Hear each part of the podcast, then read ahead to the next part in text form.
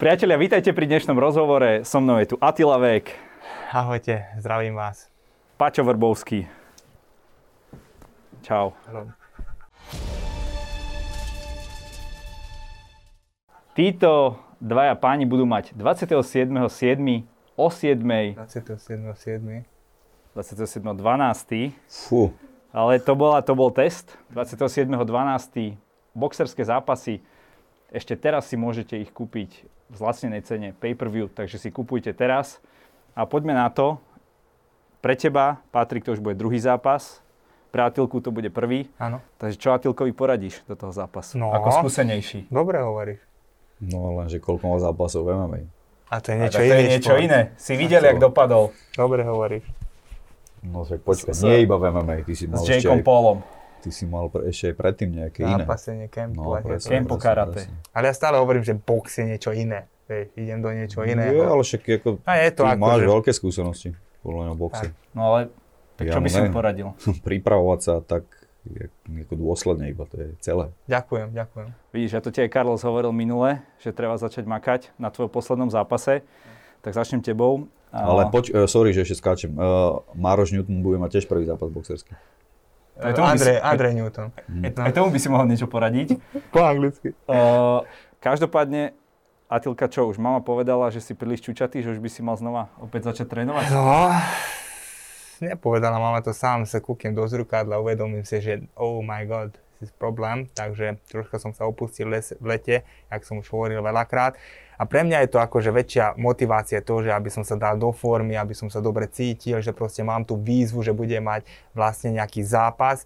A o tomto zápase, čo budem mať vlastne, o tom sme už vyprávali už vlastne po zápase s Karlosom, ešte pred celou pandémiou, že riešilo sa nejaký boxerský zápas a ten súper by mal mať ten, čo mám teraz. Takže už to bolo nejako skloňované, že idem s Newtonom, len proste došla pandémia, celé sa to zrušilo a teraz je vlastne tá situácia, že vzniklo sa Fight Night Challenge a dala sa tá otázka, že prečo nie tam tento zápas urobiť. Takže hneď som išiel do toho, je to pre mňa taká nová výzva, nový taký splnenie snov, alebo senenie s plňou, alebo jak by som povedal, tak a proste mňa to baví, veď celý život som to robil, je to pre mňa, hovorím, motivácia, takže idem do toho naplno. Tak ako tu povedal Paťo, ty už máš obrovské množstvo zápasov za sebou, máš si ty vôbec ešte čo dokazovať? Ja práve, že nechcem nič dokazovať nikdy, len to je to, že to hlavne, že ja tie zápasy, aj tie MMA zápasy, keď ti aj hovoril, že čo chceš komu dokazovať, aj keď Karlosom a toto. Ja som stále hovoril, že to robím pre seba, to robím prvorade pre seba, jasne, že aj pre mojich fanúšikov, pre mojich ľudí, ale to musím sa cítiť ja komfortne, mne sa to musí pasovať a proste nemám rád, keď ma do niečoho tlačia, keď niekto to chce a proste ja to nechcem. Takže ja som s tým stotožnený, že naozaj som mal takú myšlienku, že strašne rád som na tých tréningoch boxoval veľa, ešte som nemal taký boxerský zápas, proste so seberovným súperom, tak hovorím, že prečo nie? Tým, že už vlastne v MMA naozaj nemám nejaké ambície už dosiahnuť niečo. To som, čo už dosiahol, to mi stačí, som veľmi skromný chlapec a väčšie ambície mám, aby som mojich chlapcov čo najviac vystrelil hore, aby oni dosiahli čo najviac, to je pre mňa väčšia vec. Chápem. Atilka, ty ako znalec poznáš obidvoch chalaňov, aj Patrika, aj Gábora Borároša, ktorý bude jeho super. Ako ty vidíš tie šance? Ja vidím tú šancu tak určite, že Patrik, ja by som povedal, že dal také väčšie triko na seba, jak Gábor. Tým, že Gábor je profesionálny športovec, to má naozaj veľké skúsenosti s tými zápasmi a Patrik je v odzovkách proste reper, ktorý miluje tento šport, robí to pre seba, aby sa dobre cítil a už vyskúšal aj boxerskom ringu sám seba, takže už vie, že do čoho ide, ale určite ľudia budú favorizovať Gábora, lebo proste tým, že on je športovec, on má nejaké zápasy za sebou, ale zase druhá strana je to, že Gábor nemal ešte takisto boxerský zápas, ide to vlastne o 4 kola, 4x3 minúty a vlastne to bude celé rozhodnutie tam, že proste kto jak bude pripravený v hlave a ja si myslím, že kto do tej prípravy dá čo viacej. Ja keď vidím napríklad, že Patrika, on naozaj má dvojfázové tréningy, super trénerov, starajú sa o ňo všetko, úplne profesionálne proste príprava, jak má byť. A na druhej strane Gábora, ja mám s ním veľmi dobré vzťahy, poznám ho od 13 rokov, takže ja ho kaučujem na každej zápasy, ale jak som už aj povedal tam Karlošu, že proste ja som už nevidel 2 roky, aj pred tým zápasom, čo bol v Octagone, aj ten predposledný, aj posledný, napriek tomu som ho kaučoval, lebo ma poprosila, už ho poznám nejako, že viem, že čo mu mám hovoriť. Takže vlastne neviem, že on má čo v hlave, že proste, že jak to on bere. Či ho podceňuje, že ide s nejakým reperom, že ho dobije, alebo proste bere to tak, že neviem, to nevidím mu do hlavy. Ale ja si myslím, že bude to extrémne zaujímavý zápas, sám som na to zvedavý a ja stále hovorím toho názoru, že proste nech vyhrá ten lepší, kto to zaslúži. Ty hovoríš, že ostatní ľudia, tá verejnosť favorizuje Gábora. Ja si myslím, že áno. Ty to vidíš tak 50-50? Ja si myslím tým, že sledujem Paťa, že jak dá do tej prípravy, proste koľko dá do tej prípravy a to je hlavne je pre ňoho obrovská výzva. Naozaj, preto je to ten Fight Night Challenge. Len to som chcel s tým hovoriť, že proste, aj neviem, že čo som chcel hovoriť. Povedz mi, Atilka, z tvojho pohľadu, ty si častokrát používal box vo svojich zápasoch, ano. Aj zápas storočia bol v podstate rozhodnutý rukou. Áno. Aký je rozdiel tréningu, keď trénuješ tie ruky na MMA zápas a na boxerský zápas? No to je zase, je to myslím, že je také individuálne, lebo proste ja osobne, ja poznám moje kvality, poznám moje ruky, že jak sa hýbu, čo mám silnú stránku, tie garde, jak viem vymeniť. A ja som v tom proste tréningovom procese nič som také moc nezmenil, len som pridal. Jasne, pridal som viacej sparingov, pridal som viacej tie ruky, aby som mal viacej vyhádzané, ale tým, že veľa ľudí ma pozná, že proste nemám rád naozaj tie činky, ťažké váhy robiť, tak som sa zapojil stále chlapcami, som veľmi veľa zápasil, aby som mal fyzickú silu, kondíciu a proste skoro som sa pripravoval, aké by pripravujem na MMA zápas. Len tým, že som viacej sparoval a s všelijakými vlastne nemal som veľa takých sparingov, že čistý boxerom, to preto kvôli, lebo ja idem vlastne s MMA fighterom, ktorý ide boxovať. Takisto ja som MMA fighter, ktorý ide boxovať. Takže pre mňa je 100% sparing, ktorý je MMA fighter a vie boxovať. Takže to je pre mňa dobrý sparing, lebo ja teraz necítim, aby som išiel s nejakým profi boxerom, že by som sa pripravoval stále s inými boxermi, lebo môj súper bude mať úplne iný štýl, atypický štýl a tým, že ja ho už poznám, mali sme už 2 zápasy, takže ja viem, že do čoho idem. 2-krát som mal s ním zápas, raz som vyhral, zas som prehral a proste celé obidve zápasy išlo do konca, takže celé bolo to v stand-upe, takže už nejako to vnímam, cítim, že proste aký je. Paťo, ty sa netajíš tým, že box je tvoj šport? V zmysle toho, že nechceš asi ísť do klietky, MMA a tak ďalej, budeš pokračovať v tomto športe. Keď si blízko týchto chalaňov, spáruješ s nimi, cítiť to na nich, že nie sú asi cítiť, ale v zmysle aj takom, že aj ty si vieš, najmä tomu s profesionálnymi MMA bojovníkmi zaspárovať, že to proste není hanba, že im aj sem tam jednu dáš? No jedine. To je ako, o tom to je, ten sparing, že to odchádza s dobrým pocitom, že si dominoval. Ešte nechodím tam robiť fackovacieho panáka. Ja len, že či máš takú úroveň, že si vieš s tými chalanmi klasicky zatrénovať, ktorí sú profesionáli, ktorí to robia oveľa dlhšie ako ty. Jasné, preto som to aj zobral, lebo ja už som ako nechcel ísť do zápasu. Ja som si vtedy hovoril po Marpovi, že som si to vyskúšal, ale trénoval som si ďalej sám. A môžem povedať, že najviac som odsparoval, kto so mnou chodil dennodenne na tréningy, alebo minimálne 3-krát za týždeň bol Štrbák. Takže s ním mám strašne veľa odsparované, ale medzi tým som samozrejme navštívil Attilu, s Lajošom som si Dejak chodil na tréningy. Karolom Ríšavý Karol, kokos. To ako to vyzeralo napríklad s tým Lajošom Klejnom? Atilka. Ja som to aj nevidel. Posledný sa mi akože ľúbil, lebo však on je lahonky, vieš. Ja som aj vyšší, takže ja viem, že jak na tých MMA-karov, že jak si držať naprednú a tá diálka a tie úhly, že s týmto už viem pracovať, vieš. A necítiš tak úder, keď ti proste dá... Koľko mal Lajoš vtedy? On je 70-ka? On je 66-ka, ale teraz má 80 kg. No, ale keď som si sparoval naposledy, to bolo, keď som si točil to video, to bolo nejaké pred 2 mesiacmi, tak tam podľa mňa mal tak 75. No, necítiš to tak, vieš.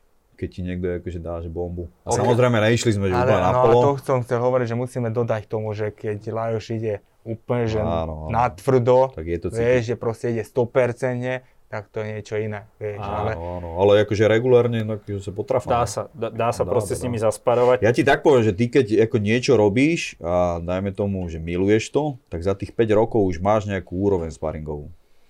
Tak to znamená, že a MMA-kári, oni nerobia iba box.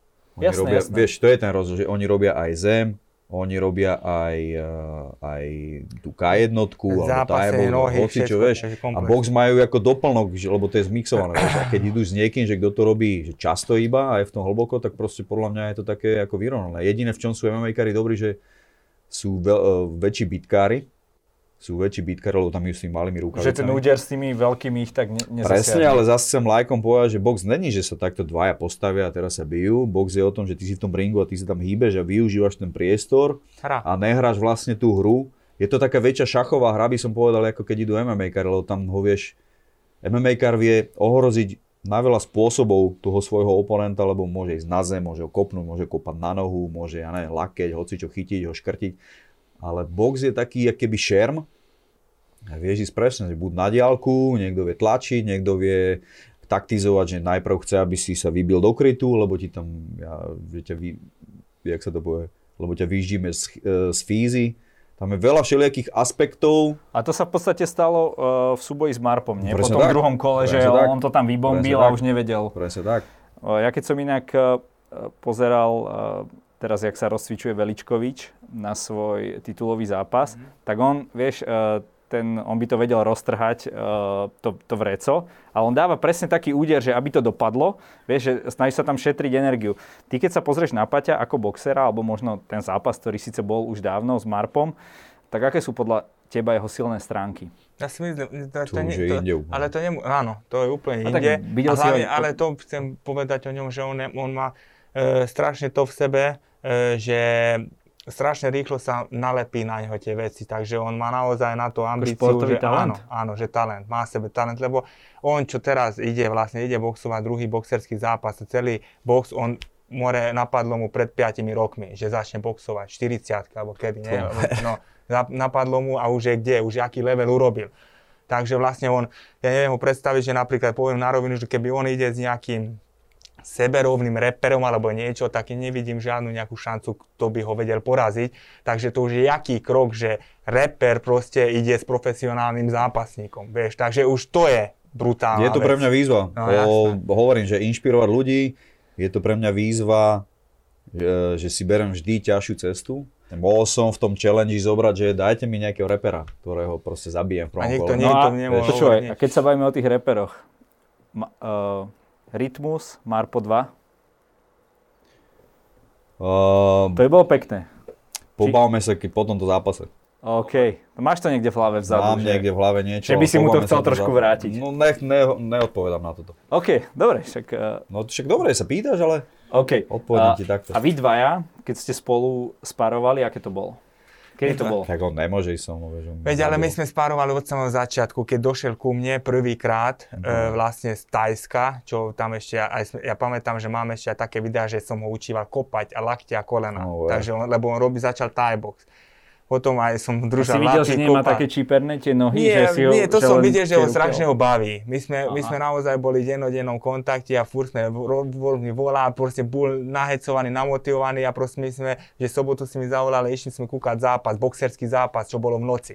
Nie? A my sme to furt rozobrali, takže on bol naozaj zožratý do toho, každý boxerský zápas si kúkala takto, takže ho naozaj to chytilo, ten šport. A preto hovorím, že jeho to strašne bavilo. To bolo najlepšie na tom, že proste on urobil taký veľký krok, že dal toho, do toho povedomia, že naozaj, že aj keď reper, tak tí chlapci nemusia sa, neviem čo, ísť vonku piť, alebo toto, ale chodíte športovať. Veď vidíš, že aj on športuje, takže on také posolstvo nové ukázal. Ja si myslím, že na tú jeho sféru ľudí, že tých interpretov, alebo jak by som povedal. A tá otázka, že jak som s ním spároval, tak na začiatku bolo ťažšie, o neho, lebo proste on nevedel, že čo, ale strašne rýchlo sa on učil, vieš, že proste videl som, že ukázal som mu niečo na lapách, že udrel prednú, zadnú a on už to vedel ukázať na tých sparingoch. Aké to porovnáš so mnou, keď som bol s tebou na lapách? No ty si možno, že väčší talent. Ešte väčší. No. To je dobre. Ty lichotník. Ale počkajte, vy sa obidvaja trochu aj tak podieláte na tej organizácii tejto akcie? Ja nie. Nie? Nebolo... Ja sa podielam len tým, že vlastne to robí vlastne Evensi a Spartakus fight gym. Takže tým, že ja som tam hlavný tréner Spartakus fight gym, tak podielam, že som tam Spartakus fight gym. Ja z Evensi robím, že ten človek je môj taký head manager. No. OK, ale niektorí reperi hovorili, že si ich aj ty oslovil. No oslovil, lebo vedia, že cez mňa, keď ja im zavolám ako človek, ktorý pozná Attilu a všetkých tých fighterov, tak akože... Otázka znie. Či tomu trošku pomáhate aj preto k nejakej láske k boxu, aby to úplne nezaniklo, lebo teraz je tu veľký hype MMA a chceli by ste, aby ten box, ktorý obaja máte veľmi radi, nie, ja by som, žil. Môžem ja povedať tomu? Ja ti poviem krátko, že už s Marpom, keď som bol, tak to bolo kvôli, vieš čomu, tak to mám rád, lebo som to chcel vyskúšať. Jak som povedal, že po Marpovi už nechcem žiadny zápas, ale vidíš, prišlo to. Takže stále si trénujem, ty keď ako ma niekto sleduje, tak vieš, že trénujem. A druhá vec, že vieme, že tí ľudia naozaj majú radi také nejaké challenge, že proste vidíme, že teraz vo svete to ide, že proste MMA zápasník ide boxerom a tým, že... No nedopadlo to veľmi dobre pre tých MMA zápasníkov. Naozaj nie, lebo ten vlastne Jake Paul bol úplný outsider v obidvoch zápasoch a obidve zápasy vyhral jednoznačne. Tak to môže dopadnúť teraz s Gáborom. Presne tak, lebo takisto to je iný šport. To je iný svet. To je ping-pong a tenis. No a dobre, a... Keď to ty hovoríš, že trénujem tak, jak Jake Paul, tak to je ako? No hovorím, že 4 roky, tak ako on. Takže to znamená, že vidíš, on išiel s týpkom, však Woodley vieme, aké má. 5 titulov má UFC. Woodley je zabijak.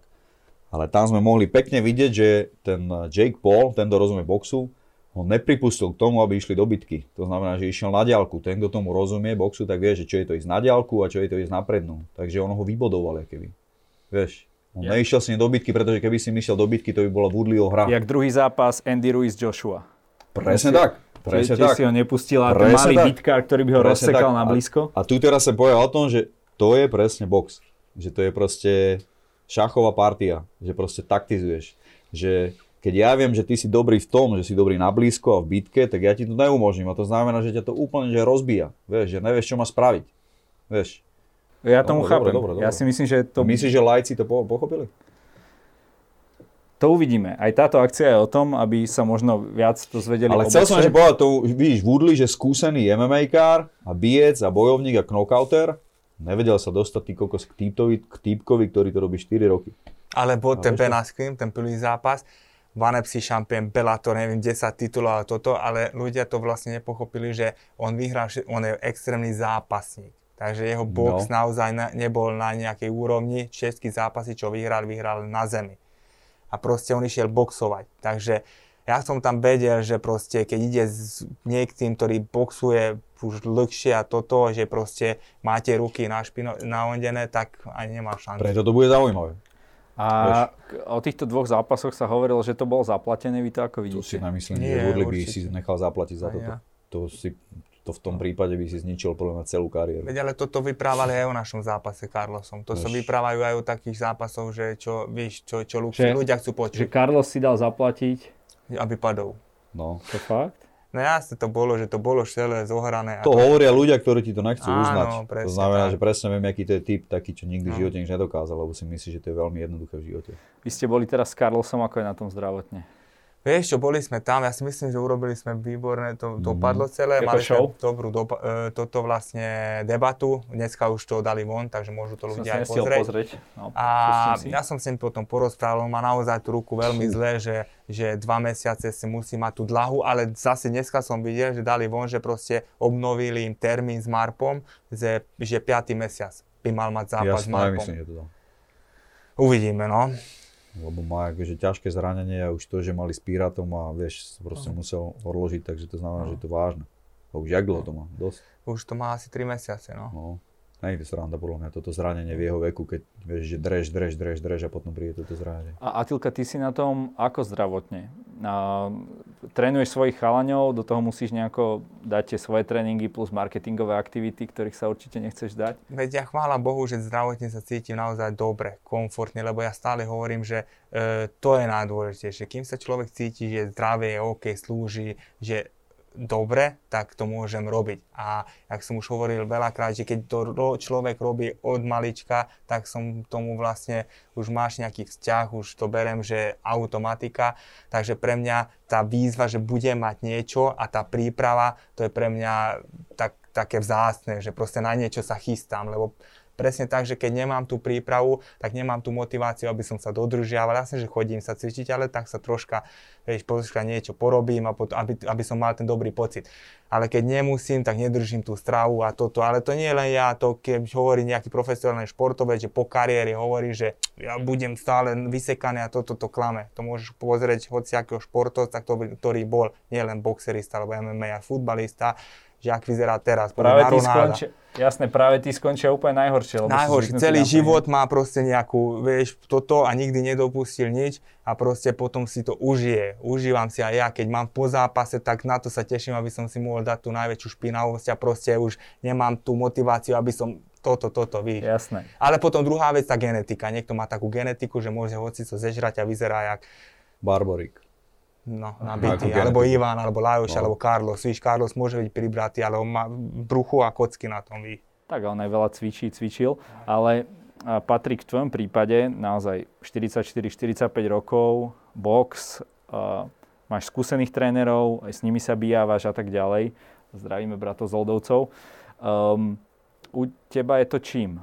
Mal si takú fajn životosprávu, alebo cítiš, že ja myslíš zranenie, alebo tak? No, tvoje telo, že jak môžeš v 45, keď ja budem môcť robiť boxerské zápasy, tak si povieš, že nepamätám. Počkaj, 45 rokov neznamená, si myslím, že nič, keď človek nemá stresy. A ty nemáš stresy? Nemám.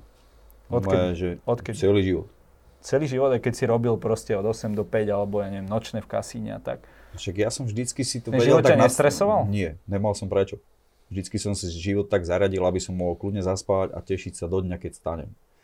A to som ti povedal, že človek je nadstavený tak, to Slováci tak majú, že po 40-ke vlastne už zomieraš a si čakáš na dôchodok a už sa nič nedeje v tom živote. Myslím si, že je to blbosť, to proste tieto komunistické zmýšľanie, že v 20-ke si musel mať decko, keď si v 30-ke decko nemal, si bol starý mládenec, v 40-ke už si bol starý človek, ktorý proste, keď náhodou sa chcel prejaviť a sa zabávať alebo oslavovať alebo žiť a chcel, tak si bol podivín. Lenže keď robíš to, čo ťa baví a máš nejakú odozvu v tej robote, dajme tomu nejakých plodoch, to je jedno, či už pochvalu alebo peniaze alebo hocičo, žiješ život tak, jak chceš, svojím spôsobom si šťastný za to, aký žiješ život, tak si myslím, že ty môže byť aktívny úplne krásne do 65-ky. No a v môjom prípade je to takto, že proste robím si, čo chcem, som proste naladený tak, že to, čo si zmyslím, to chcem robiť a dám do toho všetko. Priznám sa, že keď som začal tú tvrdú prípravu, tak ma bolelo rameno, bál som sa, že buď či nedostanem nejaký covid alebo niečo, musím nejako zaklopať, všetko je úplne OK, normálne sa cítim, aký som mal 20 na vrchole svojich síl. Že proste nakladám si, a čo im malo boleť, vieš, chrbát alebo, vieš, alebo neviem, čo myslíš? No. Myslím si, že som dal dôvod, že prečo sa cítim dobre, no, pretože takto žijem, si myslím. Ale človek, ktorý má stresy, ktorý nerad stáva, ktorého prenasledujú nejaké, ja neviem, nejaká minulosť, že niečo zle urobil a zle sa mu zaspal, ja neviem, že dlží peniaze, dlží, ja neviem, banke alebo robí robotu, ktorú nenávidí, tak to sa potom odzrkadluje v živote. Hejteri. No presne, však to hovorím. Jasné, že nikomu nepíšeš hnusné komentáre pod falošnými. No však hovorím, že nenaplnený život sa odráža potom aj v tvojom živote, že človek, ktorý sa rýpe v cudzích životoch a nereši svoj, tak nemôže potom niečo svoje vyrobiť veľké, vieš. Ja to rozumiem, ale ty si povedal, že permanentne sa snažíš byť v nejakej zóne nekomfortu. A nekomfort pre mňa znamená stres. Aspoň takto to ja chápem, hej? OK, ale toto je... Dobre. A ty to vieš nejako oddeliť? Nie, myslel som stres existenčný, taký, že... Aha. Ty si tu preto, že si sa narodil pre niečo a máš stres, že buď si niekoho oklamal, buď niekomu dlžíš peniaze, že ti hrozí niečo spoločensky zlé. Toto je stres, čo sa týka športu. Vieš, takýto nekomfort som myslel. Nemyslel som, že keď chcem nekomfort, tak ja neviem, tak poviem, požičaj mi 100 litrov, zapalím ťa a nevrátim ti. Vieš, takýto nekomfort som nemyslel. Myslel som normálne taký ten bežný, ktorý sa dá vytvoriť v tom športe, alebo keď si dáš nejakú strašne veľkú výzvu, na ktorú by sa väčšina v tej spoločnosti neodvážila. tam je nejaký stres, vieš, alebo jak by som povedal. Zdravý stres? Áno, taký, aký má byť, vieš. No nekomfort. Nekomfort neznamená, že úplne, že... Jasné. Jak som povedal pred chvíľou, že musím niekoho zapaliť, že banke dlžím a ukrývam sa niekde, vieš. Atilka, ty keď si zoberieš tvoju kariéru, odkedy máš pocit, alebo si už teraz vyškerený, ak si teraz vyškerený, tak kedy prišiel ten bod, kedy si začal byť v pohode, alebo si bol v pohode od začiatku, ako ho... Patrik. A myslíš, že čo vyškerený? Že proste ten, že no, si čo máš a závodol som. Že si už si robil čo si chcel. Závodol som, nie, ešte stále, ale ja som spokojný s tým, čo mám. Ja som veľmi skromný chlapec s tým, že naozaj ten sám život mi to celé ukázal, že proste ja som od samého začiatku som išiel splniť môj, na začiatku ani nebolo tak, tej zápasníckej kariére alebo kempo, že niekedy to bolo len úplne že v hlubokej sne, že by som žil ako profesionálny športovec, lebo u nás vieme, že profesionálni športovci, hlavne ešte čo robia bojové športy, moc toho nežili, alebo nežijú, alebo neviem, jak by som povedal. Sila, no. Vieš, takže to bolo také a tak tým pádom ja viem vážiť naozaj všetko, ale to mi ukázal, preto hovorím, že sám život, že ja som po škole vlastne skončil, tak som išiel na stavby, do Rakúska, zarábať peniaze. Ty si robil na poli, nie? Na farme som robil 4 roky. Hádzal som krumpla, cibulu, 40 tón. No vtedy si nemal stres, že dobre matere, toto nechcem robiť. Ale ja som mal, ja som mal inú myšlienku, iný som mal nastavenú hlavu, vieš, že proste bol som taký, že proste išiel som... Nechcel si viac, jak si si mohol tej dovoliť. No jasné, vieš, chcel som ja zápasiť, to bolo moje to zápasenie, tam som sa cítil brutálne, ale aj tým, že nevedel som sa na to pripraviť, že proste robil som celý týždeň a cez víkend som mal zápas, ale miloval som to robiť, takže... Ale mal som ten zlomový bod, ten moment, že proste to bolo 2009 alebo 10, že proste túto ukončím tú robotu a idem, vyskúšam tento šport a či mi to vyjde, nevyjde, idem do toho, keď nevyjde, tak idem naspäť, lebo hádzať krumple vy aj hlupák, vidíš, do konca života. Jasné, nemôžeš byť dočubaný, čo sa týka tvojich nejakých fyzických vecí, čo sa ti pri bojovom športe môže stať. Áno, presne tak. Takže strašne veľa aj šťastie patrí k tomu, vieš, tie zranenia, hocičo, tie moje situácia, že dostal som sa do takého zápasu, porazil som takéto súpera. Takže obrovské množstvo šťastie.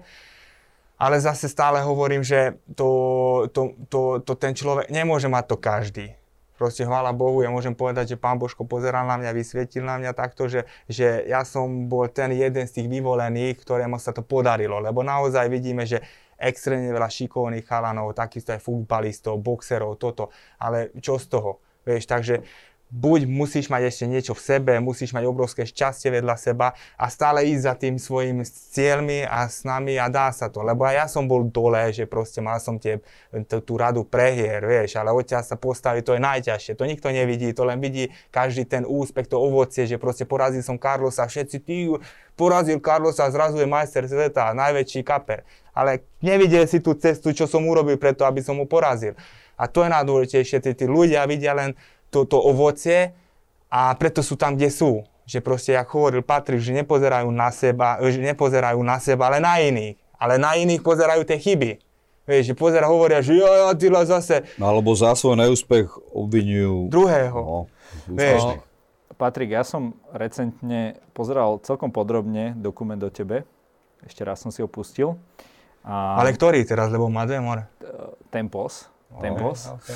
Ale videl som aj ten predtým. To bolo viac rodine zamerané. Áno. Väčšina ľudí, ktorí sa takto šplhajú na vrchol, na tej ceste proste sa stavia nejakým prekážkom a tak ďalej. Ale v tom dokumente to vyzeralo tak, ako keby to všetko išlo tak plynule, tak lineárne, že si proste išiel, že nebolo tam podľa mňa vyobrazené nejaké, že teraz bol nejaký prúser, toto som musel riešiť.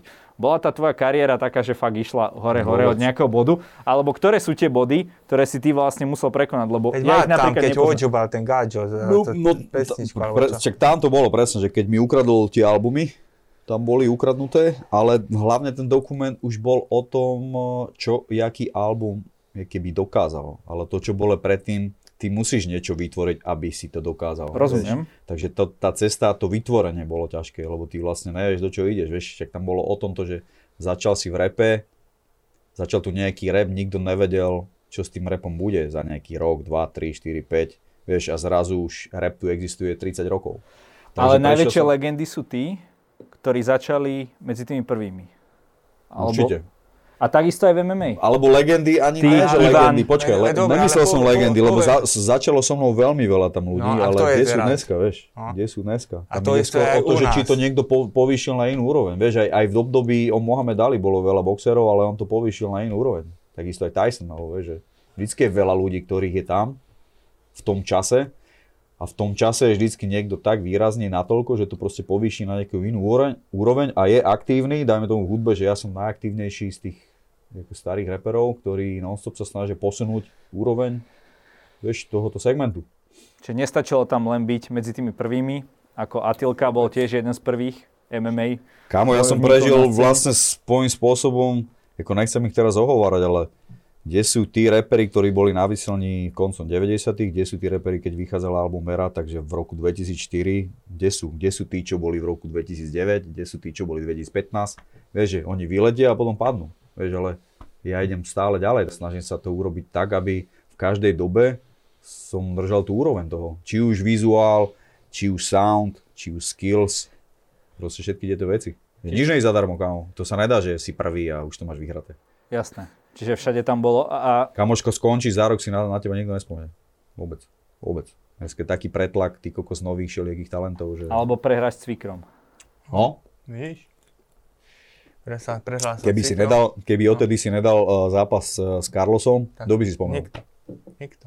Kto si spomenul? Tak, reálne. Vieš. Ale aj tak môj najväčší životný úspech nedá sa porovnať že s tým Karlosom. Môj životný úspech, že čo som dosahol Amerika. To nikto neví. Ale to, že ale emočný úspech, to bol jasne, že Karli, to, že proste porazil som ho a vtedy bol taký, môžem povedať, že taký veľký krok do toho MMA, že začali aj to vnímať aj starší ľudia, jak si hovoril aj tvoja mama, alebo otec, to, že proste staršia generácia. A čiže to ja neviem, ale bola to spoločenská udalosť, jak futbal. Tak, Češi proti Slovensku, že všetci vedeli, že o čo ide. A to je silné, lebo pár rokov predtým bol, ja neviem, v handárene 200 ľudí na to. Áno, a preto som hovoril, že ja som vyhral Amerika ten titul, došiel som domov a prosíkali, nech ma dali do jojky a tam dali, že Jonathan, čo to, Achramenko ukradol kompoty, more, to tam bolo 20 minút a ja som tam bol 10 sekúnd, víš, a tešil som sa. Gáčo ukradol kompoty niekde v pivnice, more, a o tom vyprával 20 minút a ja som v Amerike reprezentoval Slovensko, ešte aj bol problém, že ja Maďar, akože jak môžem reprezentovať Slovensko, zase tí ľudia, tí chrapunskí, víš čo, nechcem to vyjadriť, ale to je tak. Vieš, ale to je stále hovorím, to je úplne jednoduchá vec pri tomto športe. Keď vyhrávaš, ty si najväčší král a keď prehrávaš, si najväčší kár. Ale to tak funguje. Ale to originál, lebo keď vyhráš... Ale cesta šampióna a bojovníka je horšia, ešte by som povedal. To je strašné. Lebo prehrať v hokeji, že si prehral, ale prehrať v zápase je také potupnejšie. Aha. Lebo že padneš na zem, vieš. To je také, lebo veľa ľudí Slovákov... Zabij ho, zbil ťa, vieš, ale pritom to je tiež ako šport. A ty to teda ako prehru neberieš? No ja nenávidím, keď niekto povie, že ide sa byť. No nie sa byť, jen taktizovať. Hrať, ide sa hrať. Keďže dokázal si v tom zápase, teraz sa bavíme s Marpom to, čo si chcel. Vydržal si to. Úplne. Nikto neprekopol. Až do gongu posledného. Kto by predpokladal, že začiatočník pôjde vyškoliť... Vieš, proste, čo to robí 20 rokov. Mňa na tom najviac zaujalo to, že fakt po tom druhom kole, kde si celkom dostal, ty si nielen, že si tam udržal, ale aj si na ňoho útočil proste časom, že... No lebo ti páda fíza, keby, jemu.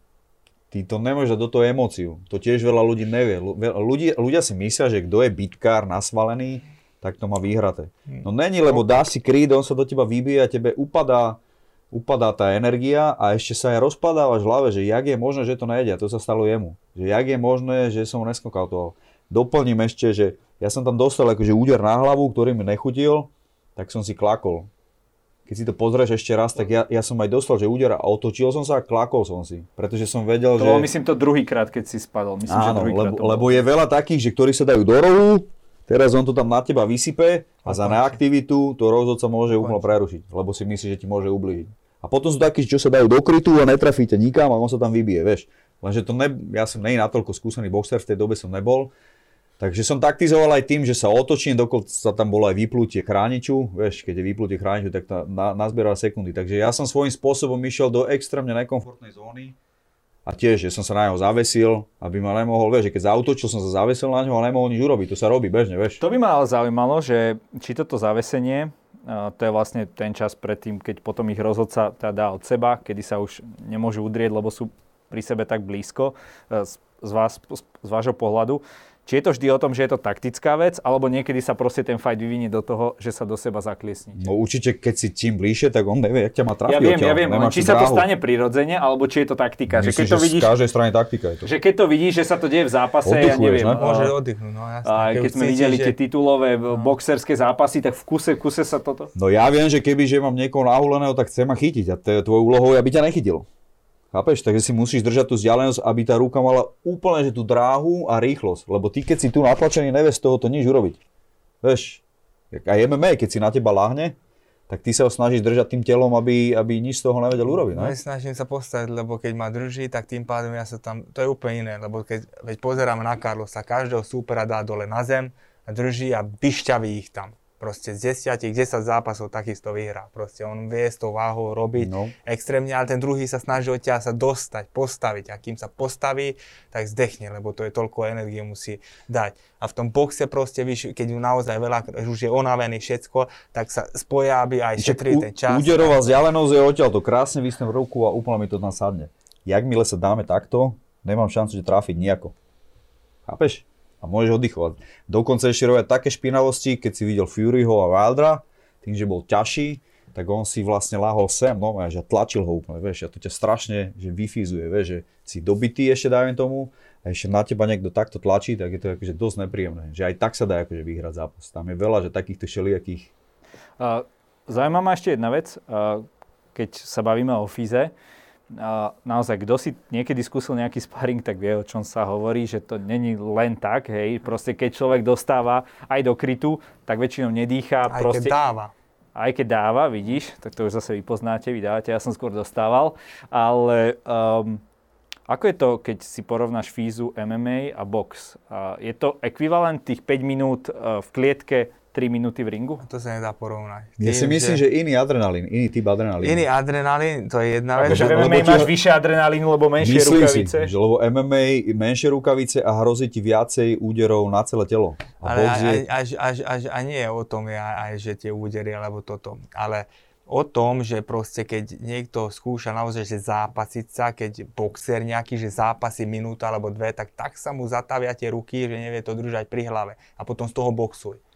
Vieš čo myslím, takže to je na tom najhoršie, že pri tom zápasení, že furt si namotaný, furt víš, pasuješ toto ruky a potom z toho sa, keď máš tuhnuté a z toho boxu, z toho buď ľahký, z toho buď rýchly. Ale zas bráško, veľa MMA-károv, o ktorých viem, že sú nafizovaní, si nevedeli rozložiť sily v boxerskom sparingu. Vieš čo myslím? 3-minútovom. No dobre, lebo jeho vlastne fíza, genomónia, alebo jak sa to hovorí, je prispôsobený na to, aby ho držal. Takisto jak Karlos, ja neviem ho naozaj, nechcem ho uraziť, ale neviem ho predstaviť, že on bude mať boxerský zápas 5x3 minúty. Že on normálne bude že držať a pritom viem ho predstaviť 5x5 kolovom zápase MMA.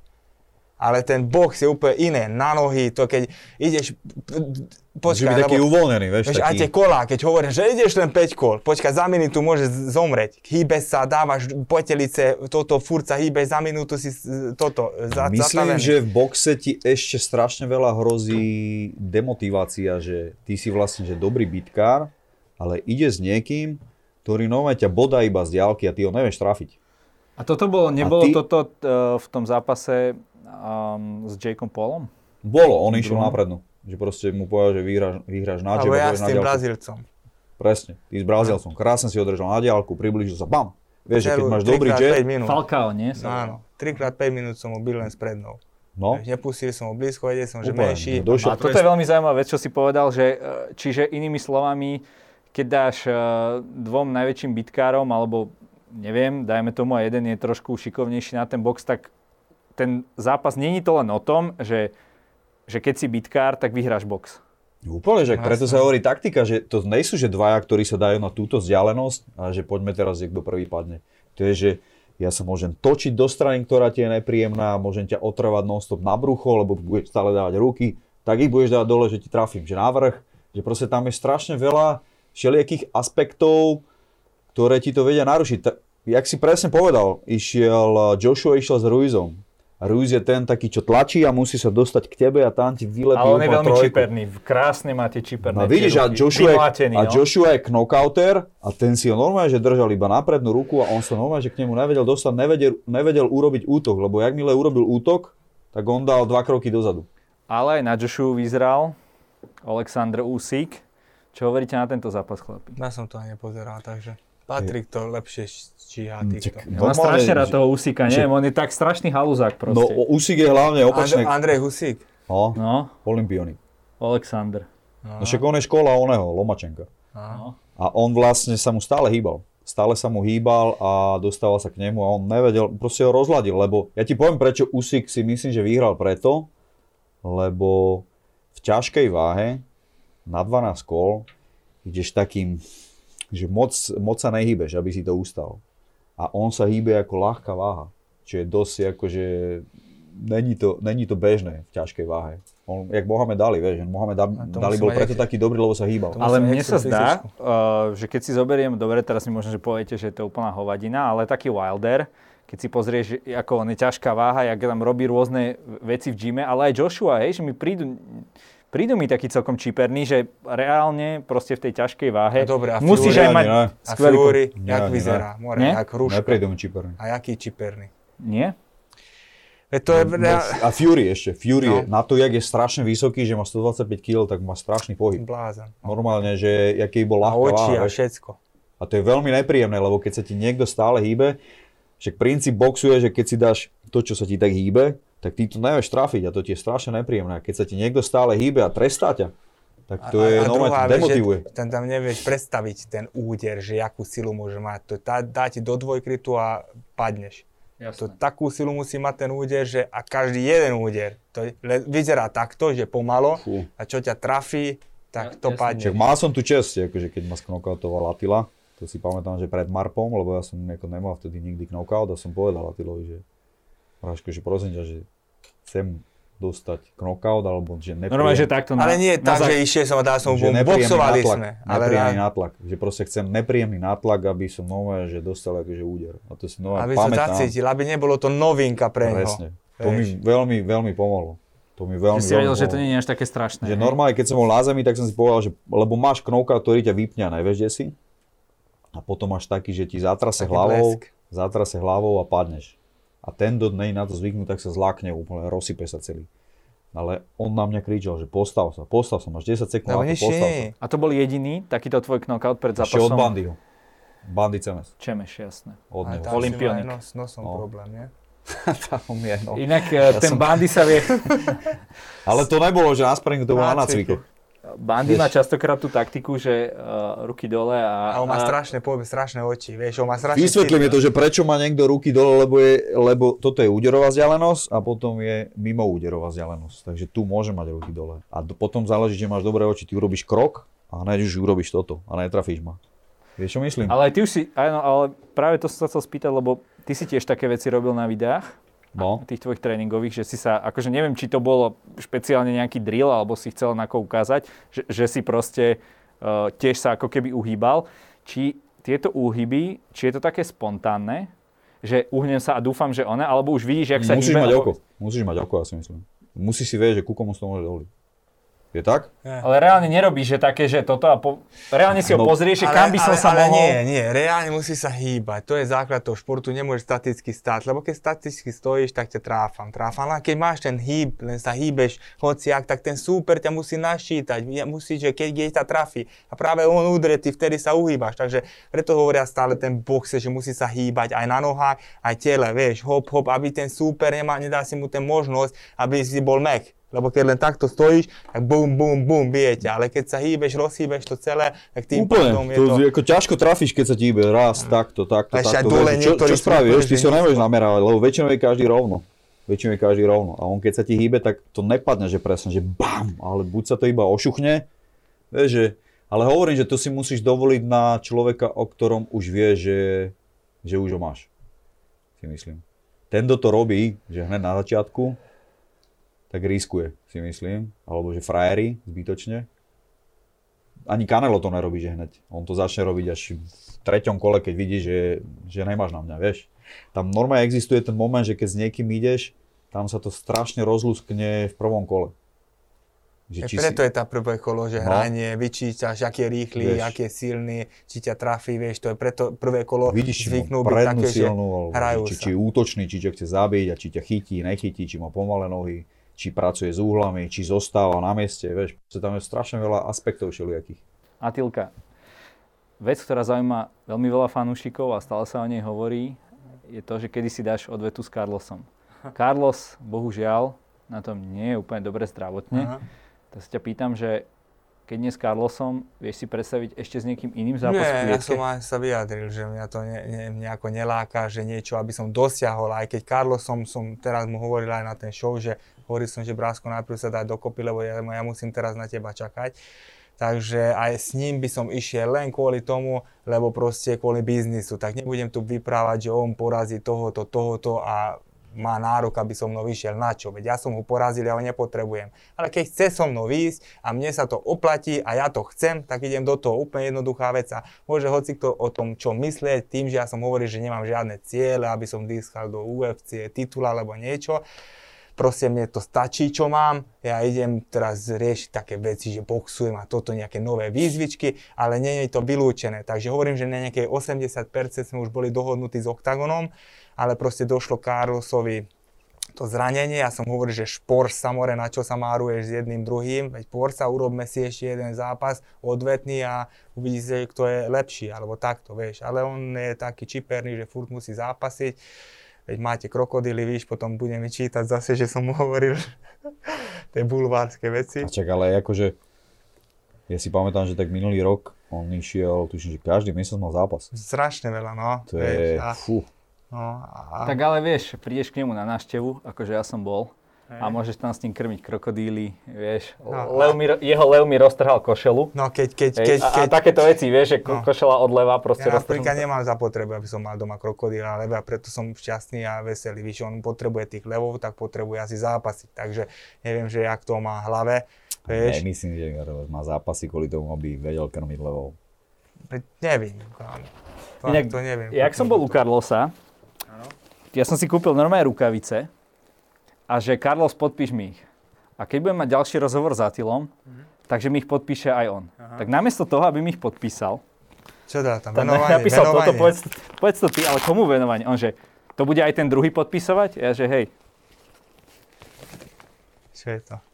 Octagon je jeden král, Terminátor. Jasné. Dobre, ale ja mu toto neberem, lebo to je jeho, ja viem, že on sa teší tomu, že toto môže on povedať, ale to sám seba klame, víš. To je najhoršie na tom. Počujem, on môže hocičo písať, ja mu ešte dám tú fajku, že áno. A že si to ty, tak môžeš mu to aj ty dať nejaký odpust. Nedám, ale ja nedám, Karli, to máš pravdu, dám si, že Karli to môj. Pekne píš. Karli. To môj, máš pravdu. Hop.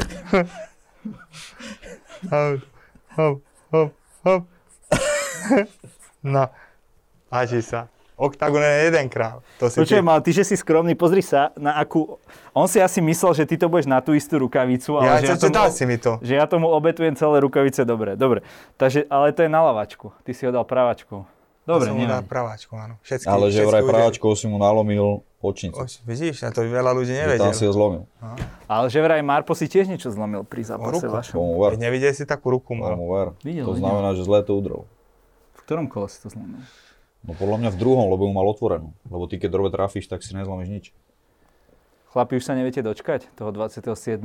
Vieš, ja sa osobne strašne na to teším.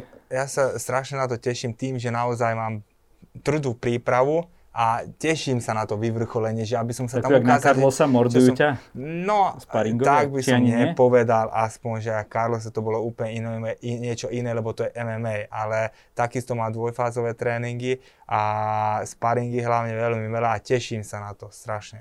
Pačo, to som chcel povedať tiež lajkom, že ty už keď niečo ovládaš a už to iba drilluješ, tak potom...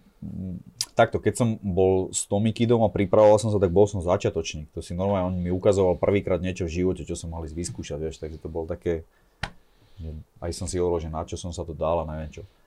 Medzi tým, jak skončil zápas, tak ubehli 3 roky, je tam nejaká úroveň a presne viem, kde už sú moje zbrane, takže teraz to extrémne drillujeme. A teraz si pamätám to, jak mi trebárs aj Attila, aj hocikto hovoril, že to, že sa pripravuješ a dávaš do toho všetko, tak je vlastne ten moment v ringu, kedy si to dávaš ako čerešničku a keď je tam náhodou nejaká kríza, tak teba ani nenapadne to vzdať, pretože si povieš, čo všetko som preto obetoval, takže ja ti to nedám zadarmo, aj keby som tam bol v kríze.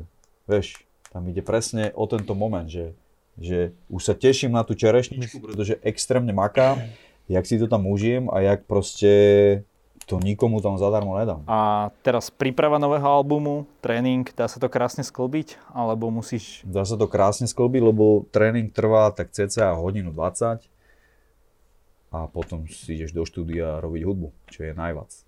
Takže vypneš... Vieš, možno máš... profesionálny športovec by povedal, že sa máš ísť vyspať, že máš ísť na masáž, nejaké kompenzačné cvičenie. Pre mňa robiť hudbu, aké by si zadol do auta a počul hudbu.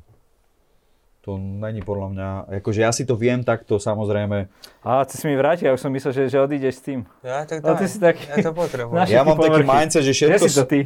taký mindset, že všetko si viem vysvetliť tak, že na všetko mám pozitívnu, nechcem povedať výhovorku, lebo však ja nežijem že z výhovorek, ale... Nastavenie mysli. Nastavenie mysle je také, že idem robiť hudbu, niekto si môže povedať, že je do roboty a ja si poviem, že idem oslavovať. Vieš? Takže medzi tréningami oslavujem. Ale album už je... už je to vonku teraz práve toto, čo teraz robíme, tento rozhovor? Na Instagrame áno, ale na YouTube to bude o pár dní neskôr. Dobre, takže na Instagrame teraz odkazujem fanúšikom, že zajtra v piatok je predpredaj nového albumu Kontrafakt Fight Gym. No a tí, čo to pozerajú na YouTube, v týchto dňoch je predpredaj už zahájený, je online na ruke hore. Chalania, keďže robíme teleshopping, tak... Chcel by som pozvať našich divákov na sledovanie Fight Night Challenge, ktorá sa uskutoční 27.12. o 9.00. Kupuj pay-per-view, ktoré je ešte stále za zníženú cenu.